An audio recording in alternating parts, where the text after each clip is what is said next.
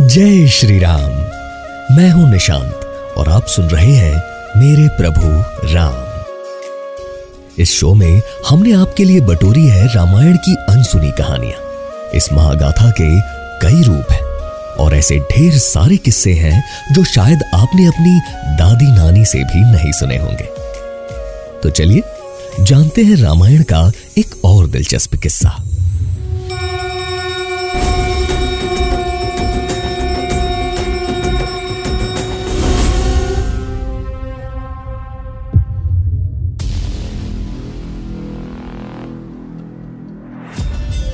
वानर राज बाली को ब्रह्मा जी ने वरदान दिया था, जिसकी वजह से उससे युद्ध करने वाले की आदि शक्ति बाली में चली जाती थी।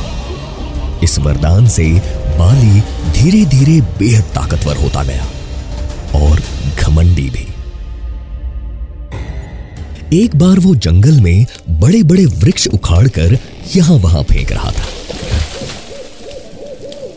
थोड़ी दूर हनुमान जी ध्यान में विलीन थे। लेकिन शोर शराबे से उनका ध्यान भंग हो गया। उन्होंने बाली को तबाही फैलाने से रोका और उसे समझाने की कोशिश की।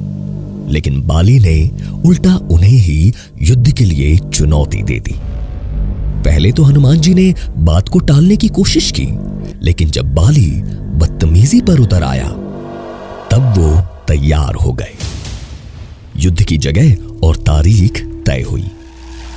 युद्ध से एक दिन पहले ब्रह्मा जी बजरंग बली से मिलने आए। उन्होंने विनती की कि युद्ध में बजरंग बली अपनी शक्ति का सिर्फ़ दस प्रतिशत हिस्सा ही लेकर जाए। बाली की बुद्धि ठिकाने लगाने के लिए इतना ही काफ़ी था। बजरंग बली ने ब्रह्मा जी की बात हाथ जोड़कर मान ली। अगले दिन मैदान में जैसे ही बाली और बजरंग बली आमने सामने आए बजरंग बली की ताकत आहिस्ता आहिस्ता बाली में प्रवेश करने लगी। पहले तो वो ज़ोर ज़ोर से हंसा, लेकिन चंद पलों में बाली दर्द से कराहने लगा।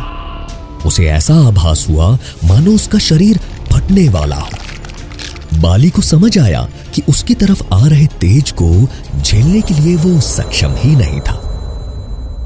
तब ब्रह्मा जी ने बाली को बताया कि सामने खड़ा शख्स तो अपने बल का सिर्फ़ दस प्रतिशत हिस्सा लेकर आया है। बस कल्पना कर कि उसका सौ प्रतिशत बल क्या होगा।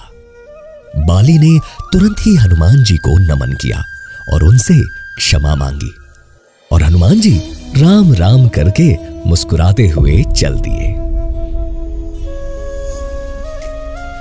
तो कैसी लगी आपको रामायण की यह कहानी?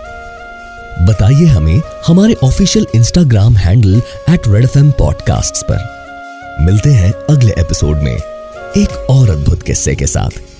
जय सिया राम